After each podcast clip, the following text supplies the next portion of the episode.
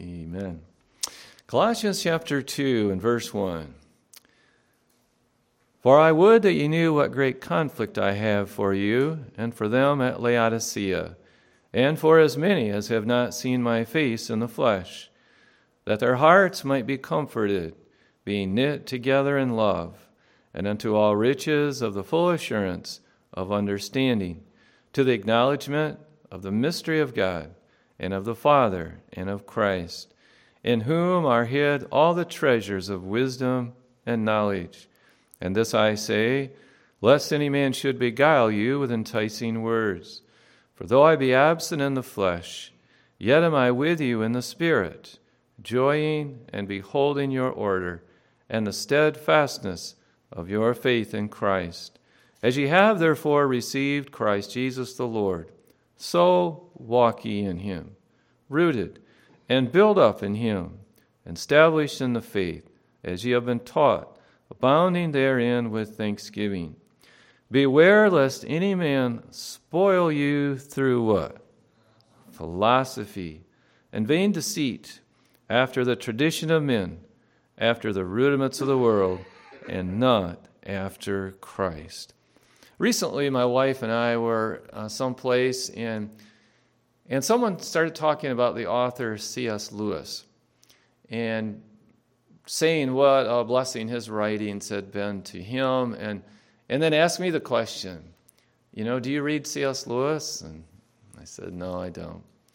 It has been years and years uh, since I've looked at his life, but the reason I did not read his writings is because I'd been warned not too many years ago. But I would like to tonight just look a little bit at C.S. Lewis and his life. Um, so let's let's begin here. Uh, C.S. Lewis, the C and the S stand for Clive Staples. So Clive, C C Live, C L I V E. Clive Staples, just like the stapler, Clive Staples Lewis. He was born November 29, 1898, in Belfast, Ireland. He died November 22, 1963, in Oxford, England. Uh, Britannica.com gives a little bit of his background. It says he was an Irish born scholar, novelist, and author of about 40 books, many of them on Christian apologetics including, and this is the name of a, of a work, the Screwtape Letters, and another the name of another work was Mere Christianity. His works of greatest lasting fame may be the Chronicles of Narnia, a series of seven children's books that have become classics of fantasy literature. Uh, Britannica goes on, it says Lewis had rejected Christianity in his early teens and lives, lived as an atheist through his 20s. Lewis turned to theism in 1930 and to Christianity, and I'm just quoting from them, we'll look at that in a moment, but and to Christianity in 1931, partly with the help of his close friend and devout Roman Catholic J.R.R. Tolkien. Now, here's where we need to read carefully and prayerfully. It's said that Lewis turned to Christianity with the help of his close friend and devout Roman Catholic, J.R.R. Tolkien. Now, the question is this Would a devout Roman Catholic actually lead you to Christ? That is the question of the hour. And I emphasize, it said he was a devout Roman Catholic. Would a devout Roman Catholic lead you to Christ? Or would a devout Roman Catholic lead you into error? Um, a devout Roman Catholic is going to lead you to baptismal regeneration, which is a false doctrine. Baptismal regeneration means they believe that the waters of baptism washes away their sin. Is that what washed away your sin? No, not baptismal waters. Notice with me in Colossians chapter 1 and verse 13. Colossians 1:13. The Bible says, Who hath delivered us from the power of darkness, and hath translated us into the kingdom of his dear Son, in whom we have redemption through what? His blood, even the what? Forgiveness of sin. So our forgiveness, our salvation comes through Jesus' blood, not through the waters of baptism. Notice with me in Revelation chapter 1. Revelation chapter 1 and verse 5. Revelation 1 5. And from Jesus Christ, who is the faithful witness and the first begotten of the dead, and the prince of the kings of the earth, unto him that loved us and washed us from what? Our sins in what? His own blood. We weren't, our sins weren't washed away by the waters of baptism. Our sins were washed away by his own blood, the blood of Christ. Notice in Ephesians chapter 1, Ephesians chapter 1 and verse 7. Ephesians 1 7. This is the problem, and I've mentioned it many times, but Billy Graham preached plain, simple gospel messages. But if you were there at one of his crusades, you would be asked the question what's your denominational affiliation. And if you said Catholic, you would be placed with a Catholic worker. And so the Catholic worker would tell you, yes, Billy Graham preached about being born again. You need to be born again. And that's what happens when you get baptized, when the priest sprinkles you. Uh, no. Ephesians 1 7. In whom we have what? Redemption through what? His blood the what? Forgiveness of sins according to the riches of his grace. So the Bible is very clear. Our forgiveness of sins comes through Jesus' shed blood on the cross for us. And so Christianity today, that's a uh, like a I use the word loosely again, but a Christian magazine. Um, and in the year 2005, December 2005 of Christianity Today, they had an article called C.S. Lewis, Superstar. And then it goes on in an article and says this Clive Staples Lewis was anything but a classic evangelical, socially or theologically. So Christianity, Christianity Today is not a conservative publication, okay? So and this is what they are saying about C.S. Lewis. They said he is not, he is not a classic evangelical, socially or theologically. It says he smoked cigarettes and a pipe, and he regularly visited pubs to drink beer with his friends. So this is not a conservative publication, and it's saying this man was was not a classic evangelical. He smoked, he drank, he went to bars, and then it goes on, and I'm still quoting from Christianity Today. It said, he didn't subscribe to biblical inerrancy or penal substitution. He believed in purgatory. And here it comes baptismal regeneration. What did I tell you? That's what he believed. When you, when you make a decision of, of salvation through a devout Roman Catholic, that is the decision you're making. It's a false salvation, but the decision you're making is getting your sins washed away by baptism. Well, let's look at these four areas biblical inerrancy, penal substitution, purgatory, and baptismal regeneration. What about biblical inerrancy? What does it mean? It means that we believe that there are no errors in the Bible. And, you know, Christianity today, if they were writing an article like this today, they, they probably wouldn't say C.S. Lewis is so far off from evangelical Christianity today because there are many, many, many that consider themselves evangelicals that do not believe we have an inerrant Bible. In other words, they think we have errors in our Bible. That's what they think. But what does the Bible say? Well, let's look at Psalm 190, or excuse me, 119. I'm sorry. I do want to add uh, to the Bible there. We're not looking at Psalm 190. okay. All right. Psalm 119 and verse 160. Psalm 119, 160. Thy word is what? True. From what? The beginning. And what? Every one of thy righteous judgments endureth how long? Forever. So thy word is true from the beginning, and every one of thy righteous judgments endureth forever. God promises to keep his word pure. Look with me, please, at Psalm 19. Psalm 19. C.S. Lewis did not believe in the inerrancy of Scripture. In other words, he was of the persuasion that there were errors in Scripture. Psalm 19 and verse 7. Psalm 19, 7. The law of the Lord is what? Perfect, converting the soul. The testimony of the Lord is what? Sure, making wise the simple. There's no errors in the Bible. Look in Isaiah 40. Isaiah 40 and verse 8.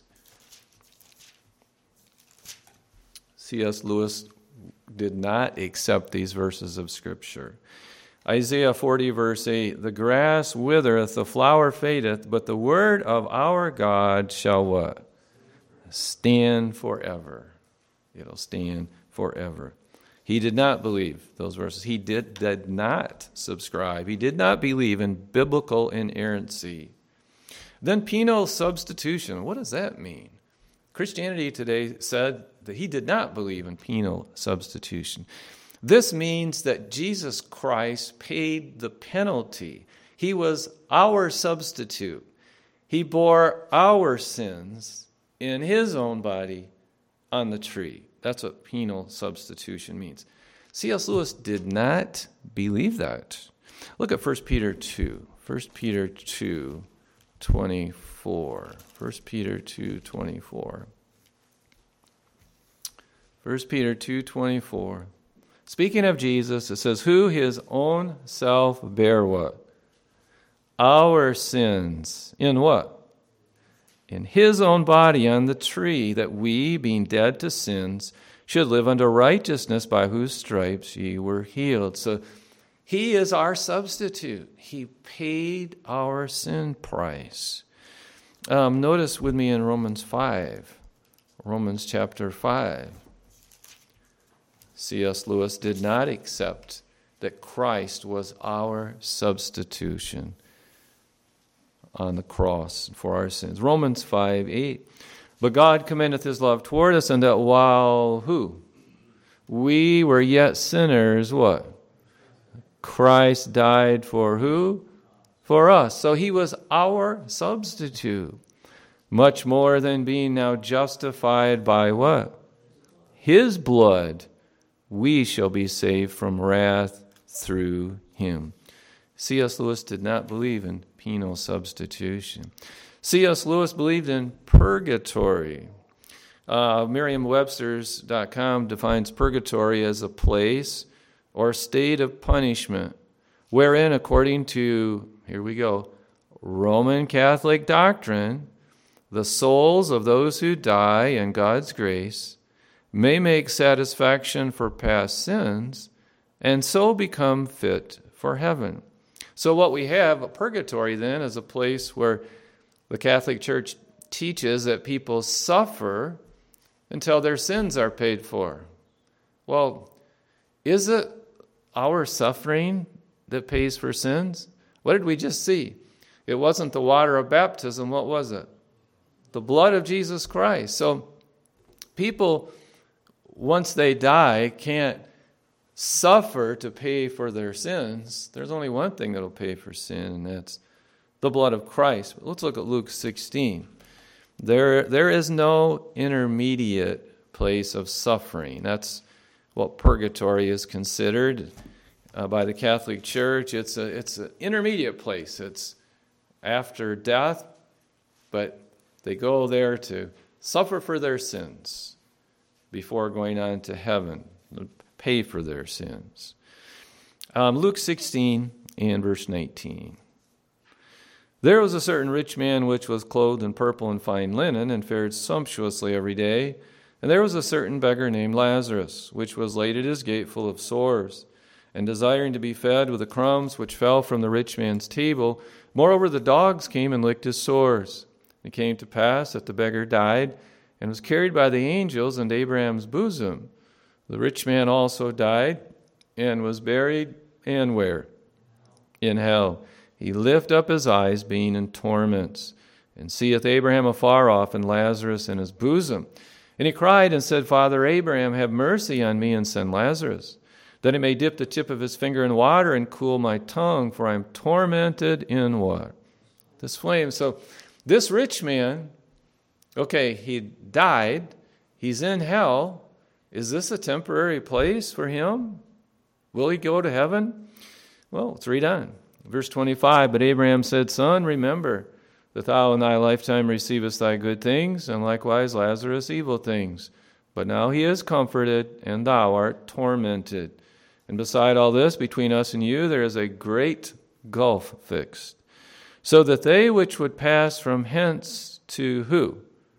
To you cannot. So he, he wants Lazarus to be sent, uh, you know, down uh, to give him some water. Well, that's not possible, so we'll read a moment about he wants them to be sent to reach his brothers. But so the first thing Abraham says is it's not possible to go from heaven to hell because he's asking for Lazarus to be sent with just to put touch his finger in water and cool his tongue. And Abraham says that can't that can't happen. You can't go from heaven to hell. And then he says, neither can they pass to us well, where is the us? Where are they? In heaven. It's Abraham and Lazarus. Neither can they pass to us that would come from thence. Where is the thence? It's hell. So Abraham, first of all, says there's no way to get from heaven to hell, showing thereby that once again our salvation is eternal. There's not some future way that we can mess up when we go to heaven and be cast into hell. That's not possible. Nor is it possible for anyone there to go to heaven. So this is this is not purgatory. There's no way out of this. It is it's settled. Um, notice in Luke chapter 23. Luke chapter 23. Now, and let's let's begin at uh, verse 39. There's two dying thieves, one on each side of Jesus on crosses. And in one passage, at one point, they're both railing on Christ, uh, but one repents. And so, verse 39 And one of the malefactors which were hanged railed on him, saying, If thou be Christ, save thyself and us. But the other answering rebuked him, saying, Dost not thou fear God, seeing thou art in the same condemnation? And we indeed justly for we receive the due reward of our deeds. But this man hath done nothing amiss. And he said unto Jesus, Lord, remember me when thou comest into thy kingdom. And Jesus said unto him, Verily I say unto thee, what? Today shalt thou be with me where? In paradise. Now, biblically speaking, you have two thieves. Uh, what is the biblical punishment for stealing? It starts with an R. It's restitution. And right after the Ten Commandments are given in Exodus 20, you look at chapters 21 and 22, and you find there, okay, so if people break these Ten Commandments, what happens? Well, uh, we don't have time. We're already covering more than we can hardly cover. But um, the thing was this: is if if a thief steals something and destroys it, he had to pay back four to five times the amount of restitution.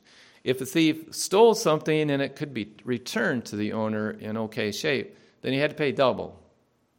So, according to this, these two thieves are being put to death by the Romans for their crime. Now, if anyone should go, if there was such a place as purgatory, if anyone should go there, it should be this thief, right? He's, he's, he has committed a crime, And now he's receiving the Lord, but he has no way to make restitution. He's going to die on that cross that same day. So, what does Jesus tell him? Today shalt thou be with me in paradise. So, here is a man who cannot pay back for his crime, um, and he's going to heaven.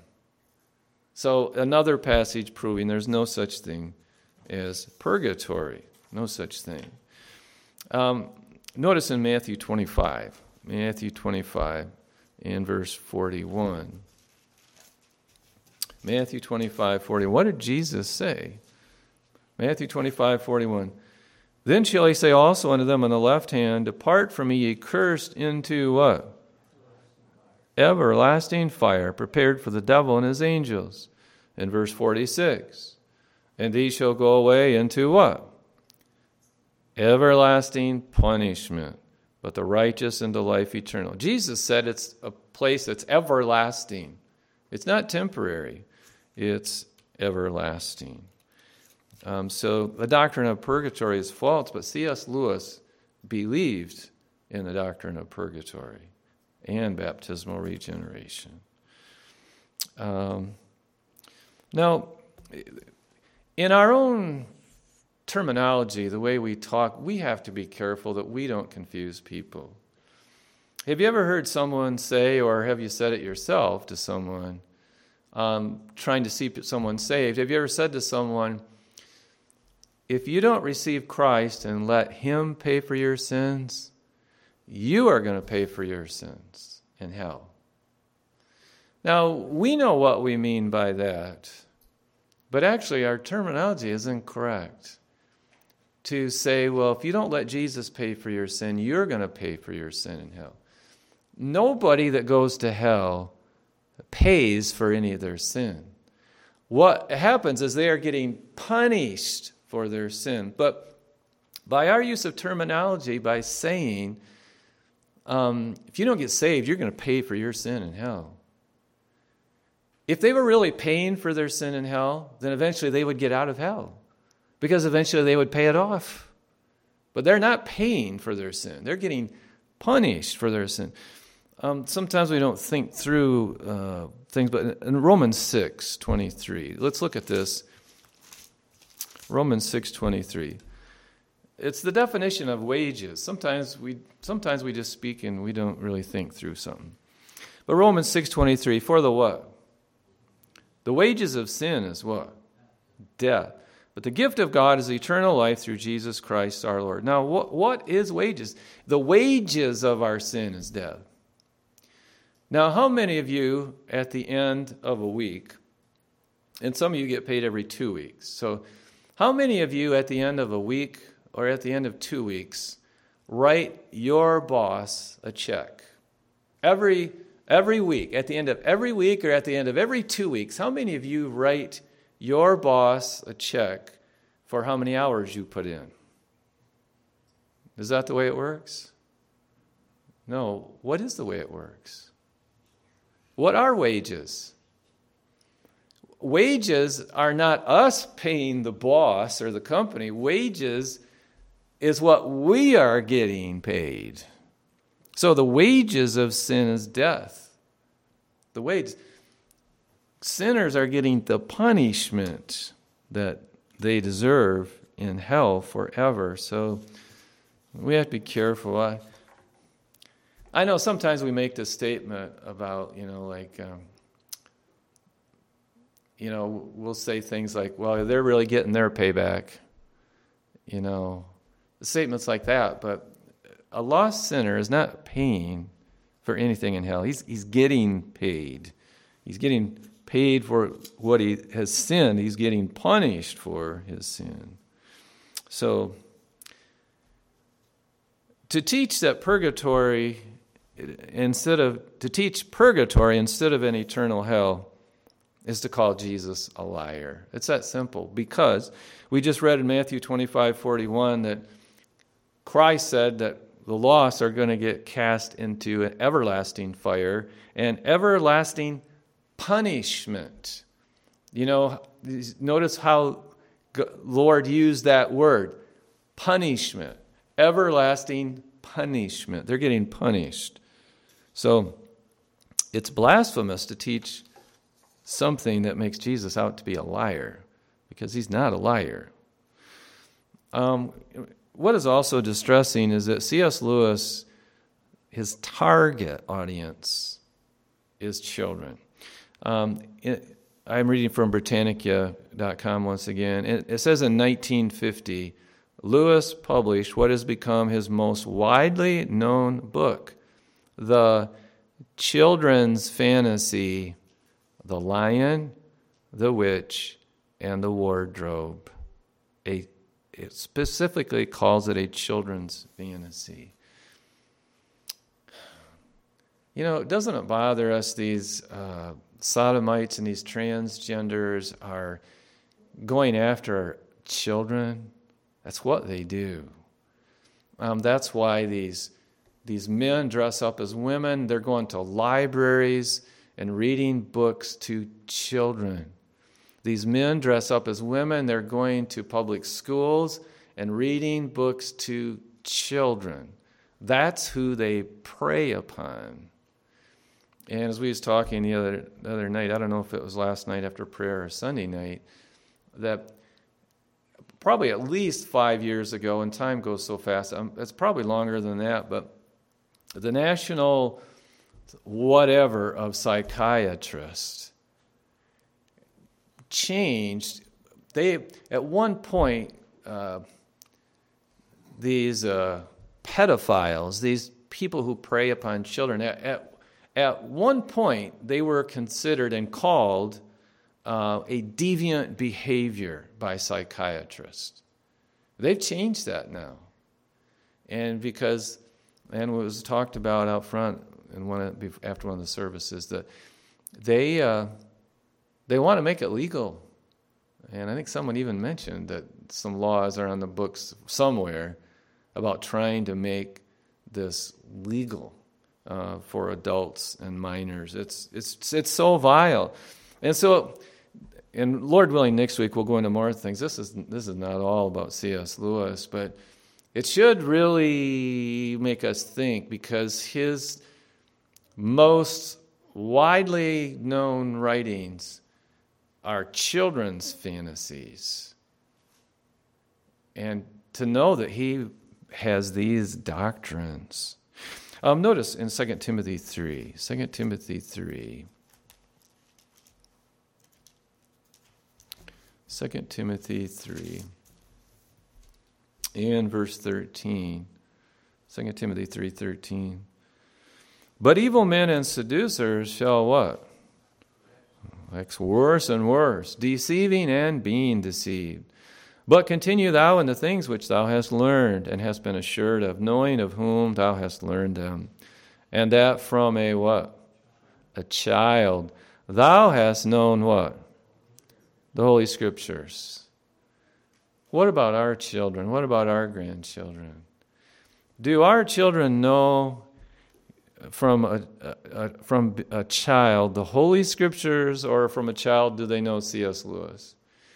You know, sometimes when when these fantasies and um, there's just there's so much literature. It's it's it's hard to know how to deal with, with there's so much fiction and even i have personally maybe you have but i have never seen a, a movie made about a biblical event that actually followed the scriptures have you? Maybe you have. I never have. When i was a teenager they had a left behind series. I don't know if it was Tim LaHaye doing that, but we're talking many years ago, but somebody was putting up. I never saw a scriptural film on the end times because as a teenager, I was watching that and, and they were making it out that, you know, like a husband was witnessing to a wife or vice versa, and then suddenly the rapture happened, and so the saved spouse was gone. Um, the unsaved spouse rejected Christ but then after the rapture happened, the unsaved spouse got saved. Um, that is not going to happen, and we're already out of time. But when someone hears the gospel and rejects it, the Bible is very clear in 2 Thessalonians 2 that they are going to believe the lie. They're going to believe the lie of the Antichrist. Um, so I've never seen one film that actually follows the scripture on end times. Maybe you have. Um, and of course, there are multitudes of films about Old Testament events. Um, I've never seen one that actually follows. They always embellish it with something that is, that is not true. So, do our children really know the Holy Scriptures? I remember growing up, it was before all these creation scientists came about. And so, I'm being taught in church that God created the heaven and the earth. I'm being taught in the public school that, you know, millions of years ago, we came from the slime and the mud and, and one celled creature, and here we are. And I didn't know how to reconcile that. And so I read about that these evolutionists would find one bone and create a whole skeleton, you know, out of one bone. So I just grew up thinking, you know what? There's no such thing as dinosaurs. There's no such thing as these huge, large animals. That it's just it's just a lie of man. And so I believe the Bible that God created the heaven and the earth, but I didn't know where to fit all these huge creatures, dinosaurs, into the, the, the picture until the creation scientists came along and, and put it together. You know, amphibians, amphibians, they just keep growing and growing and growing.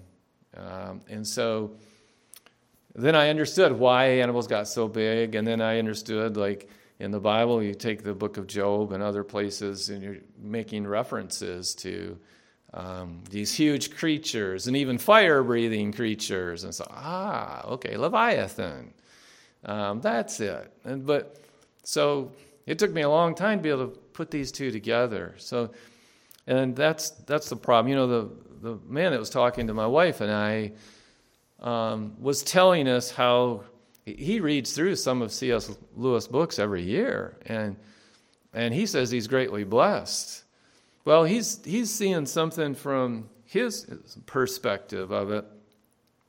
But as we'll see later on in different sessions, um, C.S. Lewis, I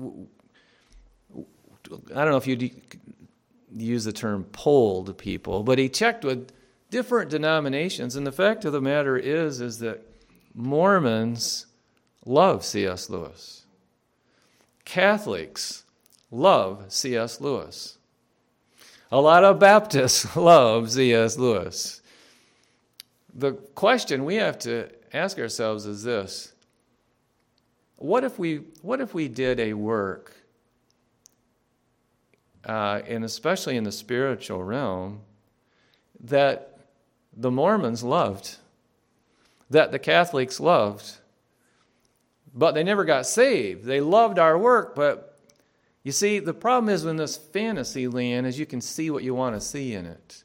So the man, the Christian we're talking to, well, he was he was seeing it from his perspective.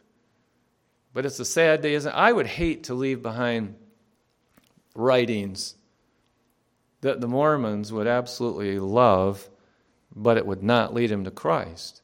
I would hate to leave behind writings that the Catholics would love, but it would not lead them to Christ. Wouldn't you? If they could see in it what they wanted to see, instead of seeing Christ, I would want them to see Christ. So we'll continue on showing um, where this man really stood, but I just I pray that our children, our grandchildren, verse 15, would know the holy scriptures. Part of the problem is, you know, they tell us if you hear something, it's a certain memory retention. If you hear it plus read it, that's a little more memory retention. And you know, if you if you hear it, you see the writing, and if you can see it illustrated, then it's even more. The problem is, is when children see uh, movies based on biblical events, they're going to remember that most because it's the pictured in their mind. So, do they really know what the Scripture says? And that from a child thou hast known the Holy Scriptures, which are able to make thee wise unto salvation through faith which is in Christ Jesus. Let's pray. Heavenly Father, I pray that you would help us, Lord. I pray that the work of our lives would not leave people confused. I pray that it would not leave cultists content in their false doctrine. So, Father, I, I pray that you would give us wisdom, Lord. Help us in our personal reading and help us in wisdom and what we read to children. Uh, Lord, we, we want to, to know the Word of God. We want it to be crystal clear in our minds what it says and what it doesn't say. And we want that to be true of our children. We want them to know what is true and what is false. So please help us in this, Lord. We pray in Jesus' name. Amen. Let's take our hymn books, if you would.